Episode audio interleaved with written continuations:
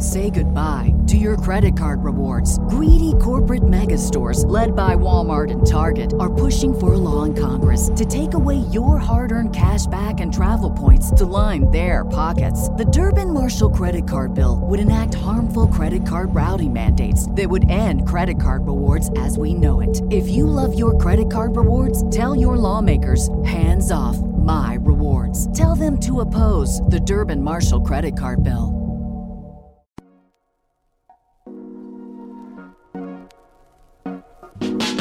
Welcome to the Good News Ride Home for Tuesday, July 28th, 2020. I'm Jackson Bird. Can trained dogs sniff out positive COVID 19 infections? It's 2020, and people are apparently still finding legit buried treasure. This week, NASA is sending a 600,000 year old Martian rock back to where it came from. And the coolest new Instagram sensations are a pair of octogenarian laundromat owners from Taiwan. Here are some of the cool things from the news today. Kicking off today with some potentially positive COVID 19 news from our canine friends. Dogs being trained to sniff out drugs, weapons, and diseases like malaria and even cancer is nothing new. But a new study shows that when trained, dogs are able to sniff out COVID 19 infections.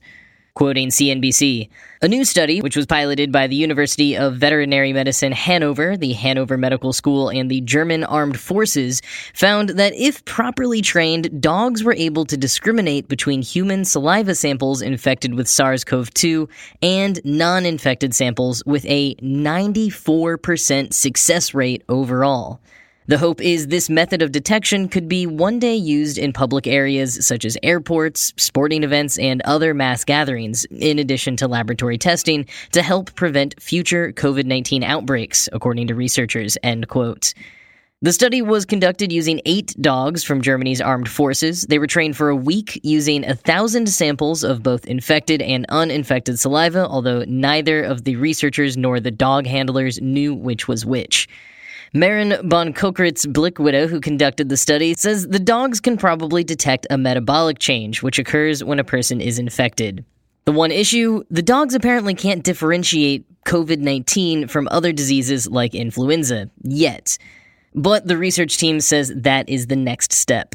And the Hanover Medical School in Germany aren't the only ones conducting trials on trained dogs. Researchers at the London School of Hygiene and Tropical Medicine are also training and studying dogs to see if they could detect COVID 19 from a person's body odor, which they say is altered by respiratory disease.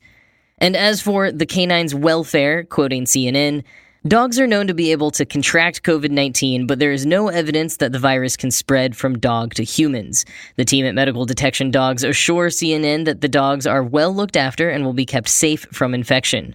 Our dogs will be trained on a dead virus and then have no contact with the individuals they are screening, but will sniff the air around the person, says Representative Gemma Butlin. The dogs will only be permitted to be touched by the handler, which therefore means there will be very low risk of spread of the virus from the dog to their handler or to the people they live with. End quote.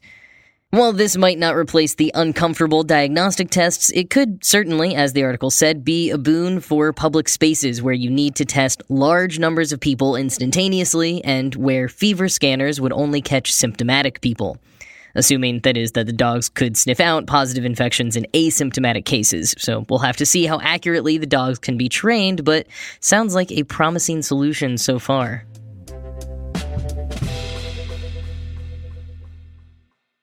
In news that barely sounds real, an anonymous man has found a chest of buried treasure in the Rocky Mountains.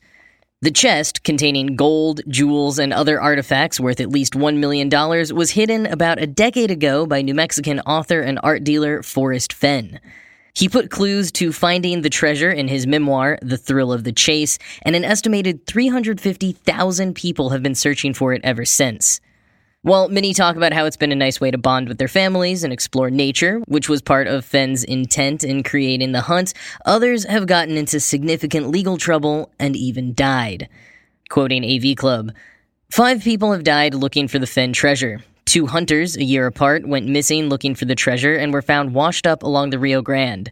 One searcher fell down a steep slope in Yellowstone National Park, another drowned after their raft overturned on the Colorado River.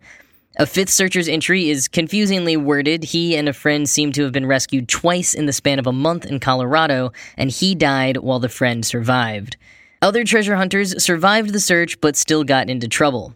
Treasure hunters have gotten into trouble for digging beneath a Descanso roadside monument and in Yellowstone and Heron's Lake State Park. In 2018, Robert Miller broke into Fenn's house and was caught stealing a chest that he thought contained the treasure. Another man sued Fenn for fraud to no avail. A 2020 searcher attempted to rappel down the Grand Canyon en route to where he thought the treasure was. He spent a week in jail, was banned from Yellowstone for five years, and had to pay $4,000 in rescue costs. Even at his sentencing, he was convinced he was on the right track, even though Fenn had written that no climbing was required to find the treasure. End quote. And it is strange to me how many people went to such physical feats to find the treasure when Fenn was on record as saying that a 70 year old man like himself could safely walk to the hidden location. But I suppose when you're a treasure hunter, you treat everything like a clue, not a straightforward fact, so anything could be misleading. And another point of controversy some of the treasure in the found chest might not be so pure. Quoting again, it's possible some of Fenn's treasure was ill gotten, in 2009, before he announced the treasure hunt, but presumably after he hid the treasure, his home was raided by the FBI in connection with suspected artifact looting. Wikipedia lists artifacts they found in Fenn's possession chainmail from Pecos National Historical Park, a feathered talisman, a bison skull, and human hair. The article says some of which was confiscated by the FBI, not which ones. Two other suspects in the same investigation committed suicide, and Fenn publicly blamed the FBI for their deaths. End quote. Well, that escalated quickly. Definitely something fishy must have been going on there for a simple looting investigation to come to such a tragic end. But further than that, Fenn's art gallery in Santa Fe sold forgeries of European painters like Degas and Monet, alongside Native American artifacts that I think it's safe to assume were not gifted to him by the local Hopi people. However, he acquired or earned the money to acquire the treasure. Fenn was inspired to hide it after receiving a terminal cancer diagnosis in 1988. But fortunately, he recovered from cancer, was able to write his memoir with the clues to finding the treasure, and is still alive to this day. So he was able to meet the man who finally found it. Although the man himself has chosen to remain anonymous, and I can't blame him. With how much fishy stuff has already happened in Fenn's orbit and how diehard some of these treasure hunters are, I very much doubt he would get to live a safe, quiet life if he revealed his identity. I had no idea until a few years ago that treasure hunting was even still a thing, or at least that there were actual active and confirmed hunts being orchestrated as opposed to, you know, just like mythical ones that some conspiracy theorists had gotten into their heads as being real. I was first introduced to the scene by a couple of my friends who have been casually following the treasure hunt surrounding Byron Preiss's The Secret for several years. The Secret was published in 1982, and it contains 12 images and 12 verses. Each pair, which are mixed up, correspond with a box that's hidden somewhere in the United States and Canada. Three of the 12 boxes have been found so far. My friends got close enough to figure out that there was a box in their hometown, but not enough to find it before someone else did last year. It was actually found as part of a Discovery Channel show called Expedition Unknown, so you can check that out if you're curious. The two other boxes were found in Chicago in 1983 and in Cleveland in 2004. Unfortunately, Preiss died in a car accident in 2005 before he could see the rest of the boxes found. There are a number of other treasure hunts like this one, so called armchair treasure hunts, a trend that was sparked by Kit Williams' 1979 Masquerade, a picture book with clues leading to a jeweled golden hare. Many of the hunts remain unsolved or were smartly given a deadline, and when no one solved it under the deadline, the winnings were donated to charity. Still, for the ones that are still active and out there, it could be a cool hobby to pick up during lockdown. You know, there's a ton of research and planning you'd have to do before you ever left your house, so why not give it a shot?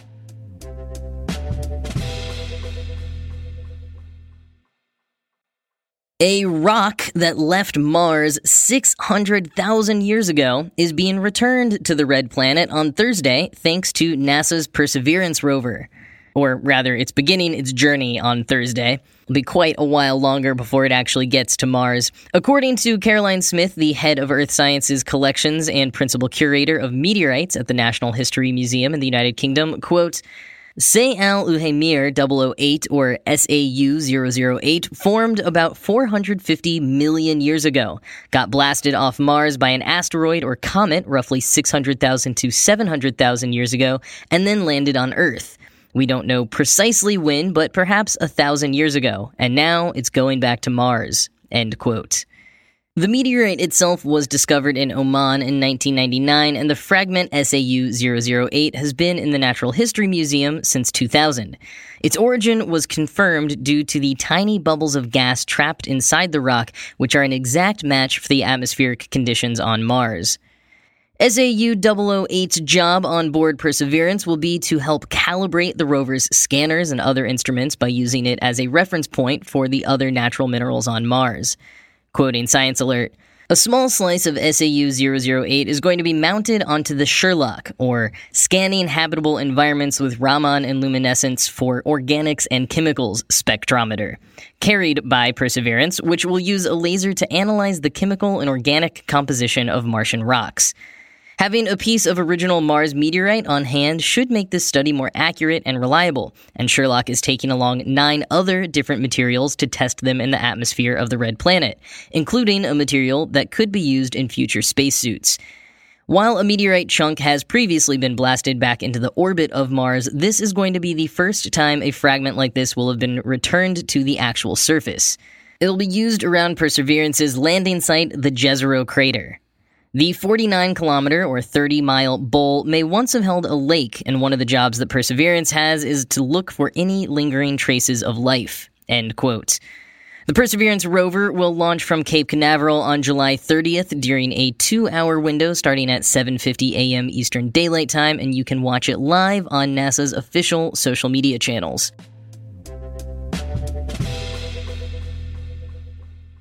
Ending today with a heartwarming story about two octogenarians who have recently become insta famous.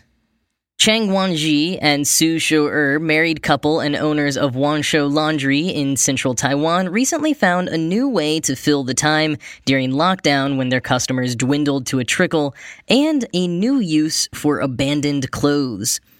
They dress up in the clothes and do fashion shoots for Instagram. And just a reminder again, the pair is 83 and 84 years old, but they can bring it with their styles. Their 31 year old grandson Reef helps style them and manages the Instagram account, which was originally his idea, but Chang and Hsu really sell it with their model poses and overflowing charisma. Reef just thought it would be something fun for his grandparents to do to fill the time and never expected it to attract the level of attention it has over half a million followers from all over the world. Quoting the New York Times, the couple may be internet famous today, but their 61 years together had a more traditional beginning. Their story traces that of modern Taiwan, beginning during the repressive era when it was under martial law and unfolding as Taiwan gradually grew more outward looking and confident. They wed in 1959 and became parents to two sons and two daughters, and eventually grandparents to six. They worked together at the business that Chang had been managing since the age of 14 and built up a large clientele, some of whom still bring their laundry there despite having moved long ago to downtown Taichung. Now, Wanshou Laundry, which takes its name from the second characters of the proprietor's names, is open daily from 8 a.m. until 9 p.m., although it sometimes closes early if it's raining, Mr. Chang said. He and his wife are the only employees. End quote.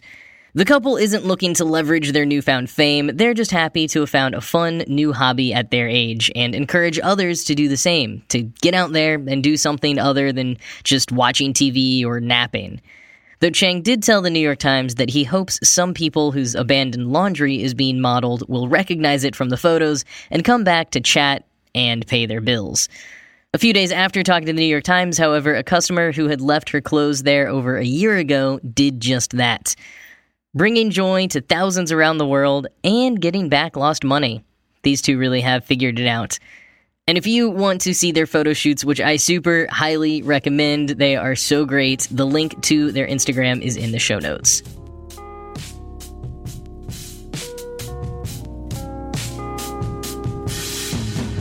That's all I got for you today. As always, this show was produced by Ride Home Media, the daily news podcast people. I'm Jackson Bird. I hope you all have a very good rest of your day, and I will talk to you tomorrow. Say goodbye your credit card rewards. Greedy corporate mega stores, led by Walmart and Target, are pushing for a law in Congress to take away your hard earned cash back and travel points to line their pockets. The Durbin Marshall credit card bill would enact harmful credit card routing mandates that would end credit card rewards as we know it. If you love your credit card rewards, tell your lawmakers hands off my rewards. Tell them to oppose the Durbin Marshall credit card bill.